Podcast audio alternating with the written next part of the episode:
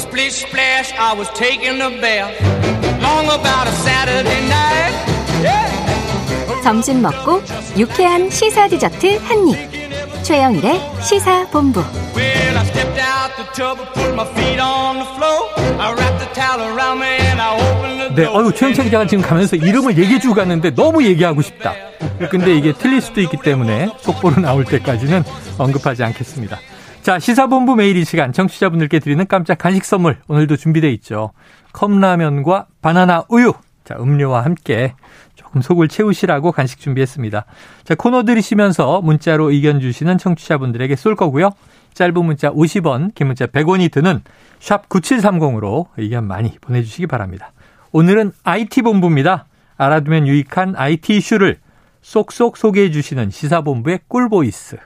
그리고 얼리어답터. 김덕진 미래사회 IT연구소장 나와 계십니다. 어서 오세요. 네, 안녕하세요. 반갑습니다. 어, 김덕진입니다. 점점 멋있어지고 있어요. 아, 아닙니다. 자, 테슬라 CEO, 이제 네. 일론 머스크죠.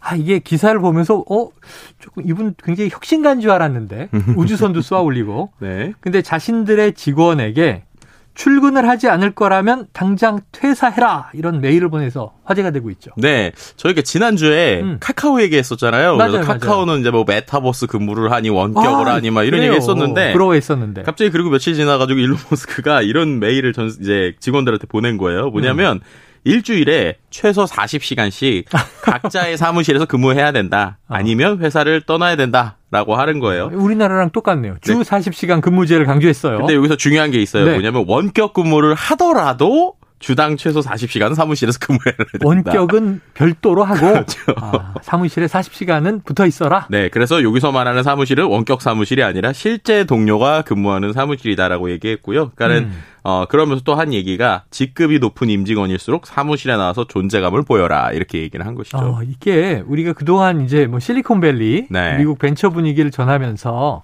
코로나 상황에서 재택근무가 활성화되면서 음. 사실 기업 가치는 뭐 떨어지기는커녕 더 커졌죠. 그렇죠. 원격 사업은. 음흠. 근데 이제 코로나는 잠잠해져 가고 있어서 뭐 당연히 학교, 등교, 그다음에 회사 출근할 만한데 음흠. 여전히 빅테크 IT 기업들은 재택근무 방침을 이어가는 곳이 많다 네. 들었습니다.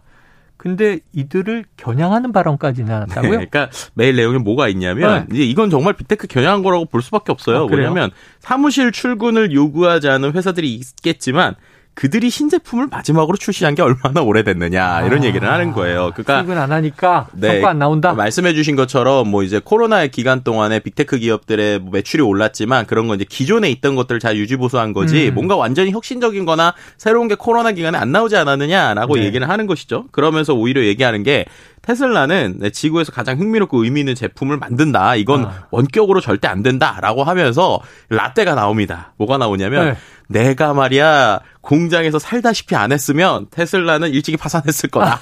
이런 얘기를 하는 거예요. 네네. 실제로 이제 일론 머스크 같은 경우는 뭐 아시겠지만은 정말 거의 일 중독이라는 얘기가 나올 정도로 네. 음. 뭐 거의 공장에서 먹고 자고 뭐 심지어 심할 때는 뭐 주당 120시간 뭐 이렇게 일하는 엄청난 뭐 하드워커로 알려져 있는데 네.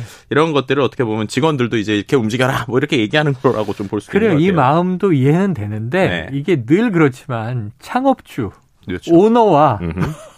셀러리맨의 입장은 많이 다릅니다. 아, 간극이 그럼요. 큽니다. 네. 뭐 주식을 또 많이 이제 주면 모를까.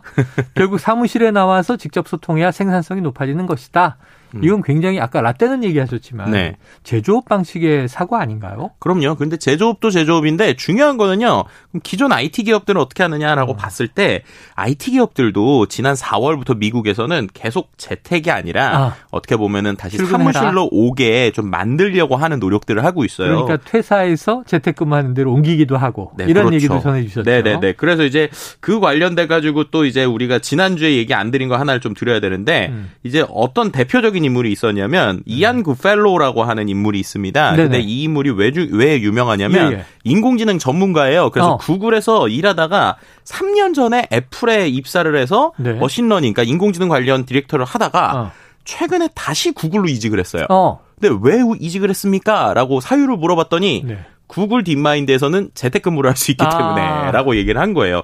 이게 왜 그랬냐면 애플이 지난 4월 11일에 직원들에게 주 2회는 무조건 출근해라라고 했고 그 다음에 5월 23일부터는 주 3일 출근해라 이렇게 얘기를 했거든요. 음. 네. 그랬더니 직원들이 강력하게 반발하면서 퇴사가 이어지고 부작용이 있으니까 결국엔 한 달도 안 된 상황에서 주 3일 근무 계획을 무기한 연기를 했는데 말이 네. 줘야 연기지 그냥 철, 뭐 철회다 어. 이렇게 볼 수 있을 것 같습니다. 아니 이게 이해가 되는 게 네. 저희 막내가 말이죠. 네. 고3 때 코로나 전국이라 재작년에 음. 학교를 3분의 1 갔을까 말까 거의 그죠? 안 갔어요. 음. 지난해 재수를 했는데 네. 학원은 한 절반 이상 갔어요. 음흠. 자, 그런데 이제 올해 대학을 갔는데 네. 제 지인 교수가 네. 학생들한테 야 왜 출석 안 해? 이제는 저 오프라인 수업이야. 네. 교수님 제가 3학점 들으러 학교를 꼭 가야 됩니까? 저희 학생 때는 상상도 못하던 그럼요. 3학점이 뭐예요? 1학점이라도 네. 들으러 네. 원거리라도 학교를 갔다 오죠. 아, 저도 여담이지만 제가 어, 모 대학원에서 강의를 하는데 네. 대학원에 계시는 분들이 정말 열망을 다해서 교수님 오늘은 다른 수업이 다 온라인으로 전환이 돼서 네. 우리 수업도 온라인으로 하면 안 됩니까 해서 네. 제가 학교를 출발하다가 다시 돌아와서 집에서 한 경험도 있습니다. 모두 줌을 켜세요. 뭐 이렇게 얘기를 하게 되는 거죠. 그렇죠. 자, 이런 분위기여서 그렇습니다. 이 사람이 음. 한번 습관이 들면 이 바뀌기가 정말 쉽지 않고 그렇죠. 특히 편한 습관을 음. 힘든 습관으로 바꾸기 쉽지 않은데 이게 이렇게 일론 머스크 강력하게 나오면 직원들 반발 심리가 더 거세지지 않나요? 아, 그럼요. 실제로 이제 반발도 있고 이거 어떻게 되는 거냐라고는 하고 있는데 음. 뭐 지금 말씀드렸던 것처럼 제조업상의 특징들이 좀 있다 보니까 그 음. 회사에 있는 분야들도 있고요. 네. 그래서 결국에는 이런 것들이 심화되면 IT라고 하는 게 어떻게 보면 컴퓨터 앞에 책상 앞에서 앉아서 일하는 사람들과 음. 어쨌든 어떤 기계 설비가 있는 곳들이 격차가 벌어지는 것이 아니냐. 그러니까 네네. 업무에 대한 만족도가 벌어지는 것이 아니냐. 네. 이런 얘기들도 나오고 있고요. 또 한 가지 흥미로운 게 국내에서도 IT 기업이 같은 IT 기업인데도 근무의 패턴이 나눠지기 시작했어요. 어, 국내에서조차 네, 이게 무슨 말이냐면요. 앞- 앞서서 지난 시간도 말씀드린 것처럼 카카오, 카카오. 그리고 네이버 같은 경우 이제 네. 두 회사는 이제 원격 근무를 중심으로 하거나 원격 근무를 좀 합치는 방향들을 고민하고 있습니다. 네. 뭐 예를 들면은 네이버 같은 경우에도 이제 사람들에게 선택하게 했어요. 뭐냐면 6개월 동안을 어. 어, 당신이 완전히 재택으로 하고 싶으면 재택을 해도 되고, 어. 아니면 현장에 이제 이번에 또 네이버가 신사옥을 잘 지었거든요. 네네네. 그래서 거기에서 출근하려면 출근해라. 이렇게 어. 이제 유연근무제 같은 스타일을 예, 예. 이제 제안을 해라. 한 것이죠. 근데 이제 우리나라의 게임 3사, 이제 3N이라고 불리우는 네. NC소프트, 네. 넥슨, 넷마블은요, 어. 6월 2일부터, 그러니까 NC소프트, 넥슨은 6월 2일부터, 넷마블은 6월 7일부터 전면 출근으로 게임사들이 다 바뀌었습니다. 어. 네, 이게 그래서 어 왜 갑자기 인터넷 기업들인데 게임사는 이렇게 바뀌고 네. 우리가 알고 있는 포털은 왜 이럴까라고 했을 때 예. 게임사들이 얘기하는 건 마치 그 일론 머스크가 했던 논리랑 비슷해요. 뭐냐면 아. 게임사는 어쨌든 신 새로운 게임을 빨리 출시를 해야 된다. 어. 그러니까 기존 게임을 유지하는 것도 좋지만 중요한 건 신작 게임을 계속 만들어야 되는데 음. 신작 게임을 만들려고 하다 보니 이제 게임이라는 게 단순히 개발자만 필요한 게 아니라 뭐 디자이너도 있어야 되고 네네. 기획도 있어야 여러 사람이 모여야 되잖아요. 그러니까 그런 사람이 계속 실시간으로 소통하면서 해야 되는데 아. 그러기에는 지금의 방식이 너무 좀 불편했다. 그리고 실제 성과가 나오지 네. 않았다라고 하면서 오히려 게임사들 중심으로 음. 똑같은 개발자들인데도 전면 출근하는 뭐 이러한 그림들도 나오고 있는 상황입니다. 게임을 우리가 전통적인 뭐 상품을 생산하는 제조업으로 분류하기는 좀 어렵지만 그렇죠. 이게 테슬라는 이해가 되는 게 자동차를 생산하는 제조업체 맞고요. 그렇죠. 이 게임 업체도 뭔가 이 새로운 게임 상품을 출시해야 된다는 입장에선 네. 뭔가 이제 만들어내야 되는 그런 곳인데 이런 곳은 모여서 끊임없는 소통을 해야 음. 기획과 개발이 이루어질 수 있다. 하지만 그렇지 않은 포털 같은 곳은 음흠. 원격으로도 협업이 가능하다. 음. 이렇게 좀 구분이 되는 느낌입니다. 네. 어, 네이버 카카 국내에서도 네. 소위 스카웃을 당하려는 인재들은 그러니까요. 선호에 좀 흐름이 생기지 않을까 음. 궁금한데.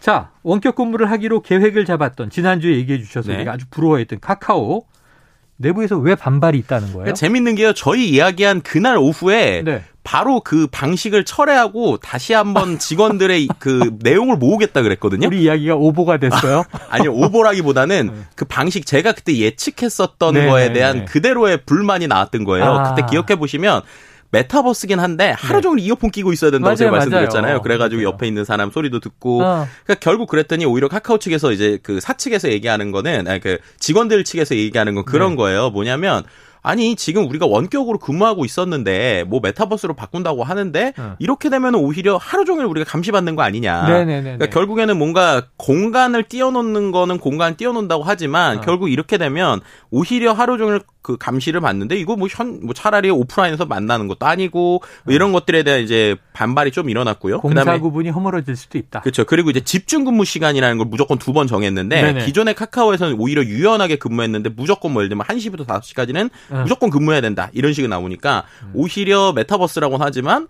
어 정말 말이 좋아 메타버스지 지금의 원격 근무보다 못하다. 뭐 이런 아. 이야기들이 나오는 거예요. 그래서 결국에는 카카오 입장에서 아 그럼 지금 방식 말고 우리가 조금 더 수정해서 어 7월부터는 하겠다라고는 하는 상황이고요. 그래도 네. 어쨌든 카카오는 전면적으로 이제 어떤 비대면 중심으로 좀 가겠다라고 하는 어 방향성은 그대로라고 볼 수 있을 것 같습니다. 알겠습니다.